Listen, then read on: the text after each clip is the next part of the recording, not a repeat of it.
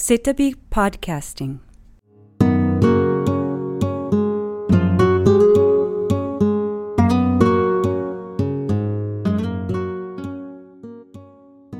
皆さんこんにちは。今回のセタビポッドキャスティングは、開催中の展覧会、村山智義の宇宙、すべての僕が沸騰する展で、多大な資料をお貸しくださいました、ギャラリートム館長の村山春江さんにお話を伺います。本展覧会は、村山智義の初の回顧展です。村山智義は、大正から昭和初期にかけて、新興美術運動の機種として活躍し、演出、映画制作、小説、戯曲、評論、グラフィックの仕事など、あらゆる表現分野に携わりました。村山春江さんは、村山智義の長男、アドさんの奥様で、村山智義のアシスタントを長らく務めました。その後、旦那様のアドさんと共に、視覚障害者だった長男、レンさんの、僕たち盲人もロダンを見る権利があるという言葉に突き動かされ、1984年に視覚障害者のための手で見るギャラリー、ギャラリーとも開設しました。ナビゲーターは私、島田幸が務めさせていただきます。では、お父様の友吉さんとの出会いについてお伺いできますか？それは大阪の歌舞伎座の楽屋口で、はい、あの、偶然なんですけれど、はい、あの、瞬間的に会った時の、あの、お父さんの印象か、からです。はい、私は何もその時意識していませんけれど、父は、その、その時の演出助手をお願いした大阪の演出家の岡さんという方に、今の会った女性は何者かって聞かれたということです。その時はおいくつだったんですか？ああ、いくつでしたかね？うん、いくつぐらいかな？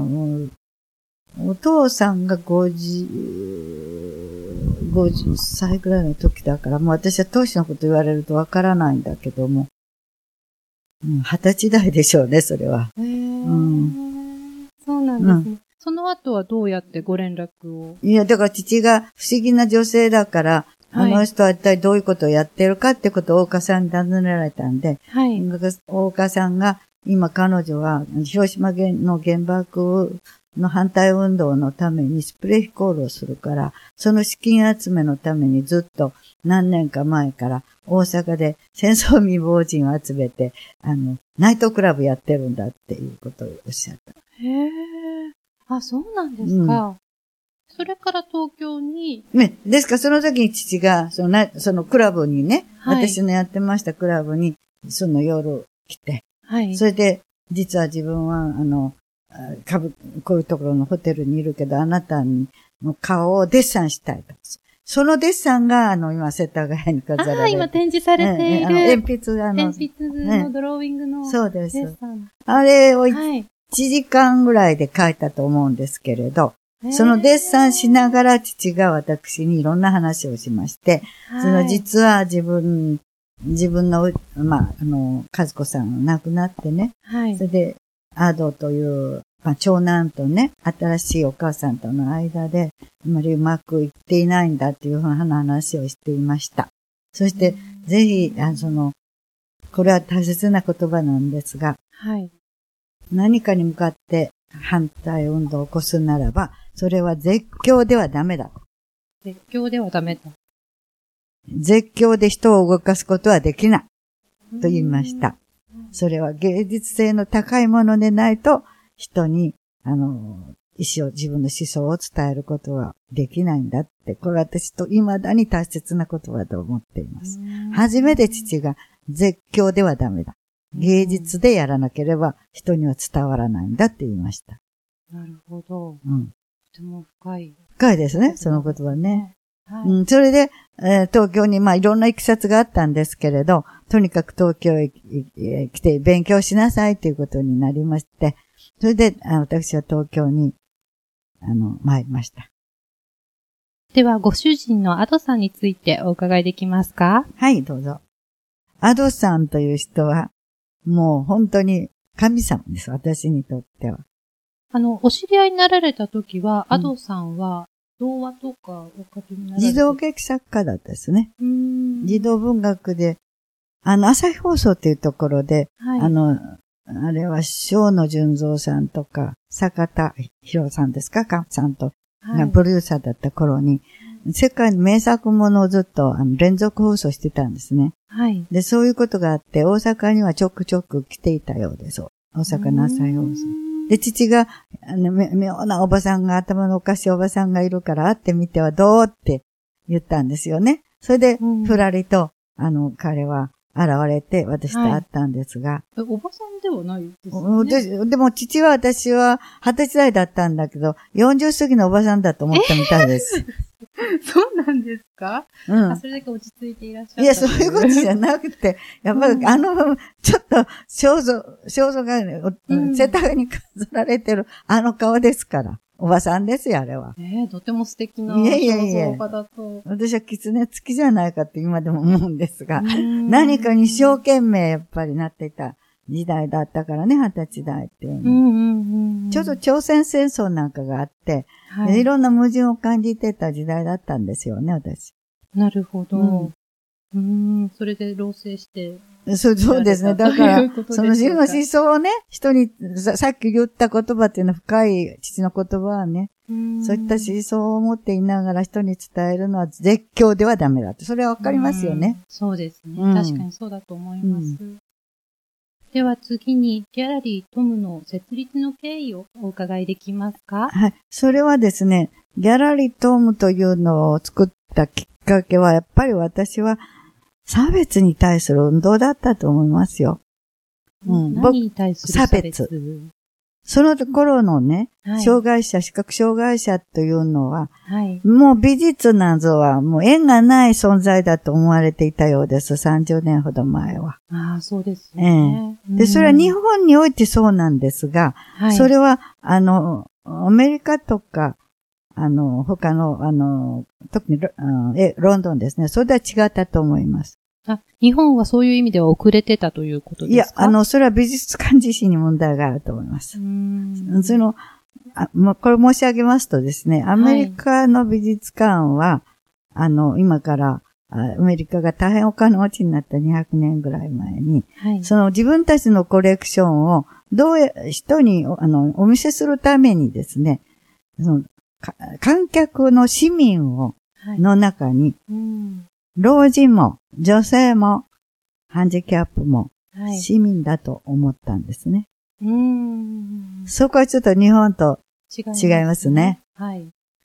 ですから、私は僕たち盲人もロダンを見る権利があると言ったんです。僕たちっていうのはつまり、目の不自由な人も美術を鑑賞する権利があるというのは、はい。なかなか理解できないから、うん子供たちの作った大変優れた作品を、まずここで展示することから始まりました。なるほど。それは、それは、それは、まあご覧になっていただければわかるけど、はい大変素晴らしいものです。ううんん、それは沖縄というところの盲学校の作品などはもう驚嘆に値すると思います。それは全国の小学全国の盲学校の私は、あの、校長先生に対して、はいこの美術館はトム賞というのを設けまして、うん。その全国盲学校の校長を通してですね、はい美術教育ということを訴えたんです。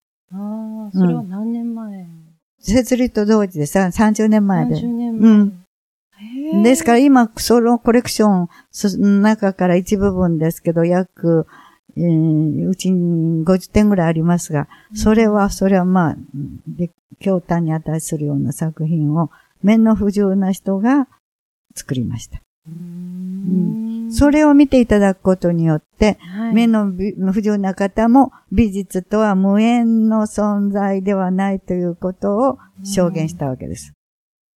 なるほどね。その、なぜその全盲、目の見えない方っていうのを、うんあの、対象にと思われたんですか？目が不自由だっていうことは人の真似をすることはできませんよね。見てね。見て人のモノマネは絶対でできないということはオリジナリティというのがそこで出せますよね。ああ、なるほど、うん、確かにそうですね。うん。うん、それと、やっぱり、目の不自由な方の作品を私は芸術作品とは言っていません。それは芸術は別なもんだと私は思っています。でも芸術家の持つアートアートハートっていう言葉を私は使うんですけど、はい。あの芸術の心をも、芸術家が持つべき心を持っていると思うんです。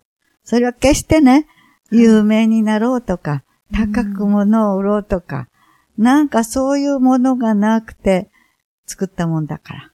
うん心の中の表現だからです。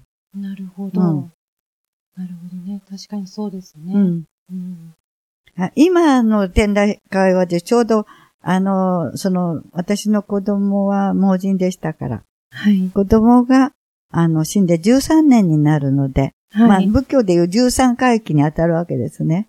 ですから私はそれを記念して、この30年間で集めた目の不自由な方の作品の、あの、中でも特に優れているものを選びまして、はい、展示いたしております。それは2部に分けて展示しております。あ、えっと、今何点展示されているんですか？今は10、20点ぐらいですね。あじゃあ、前期後期合わせて40点から50点になると思いますけども、はい、それはもう本当に本当に、あの、今考えても、私はこれは私の宝だと思ってます。うんそうですよね。うん。ご覧ください。はい。ありがとうございます。村山智義の宇宙、すべての僕が沸騰する展は、9月2日まで開催しております。この夏、村山智義が大変暑いです。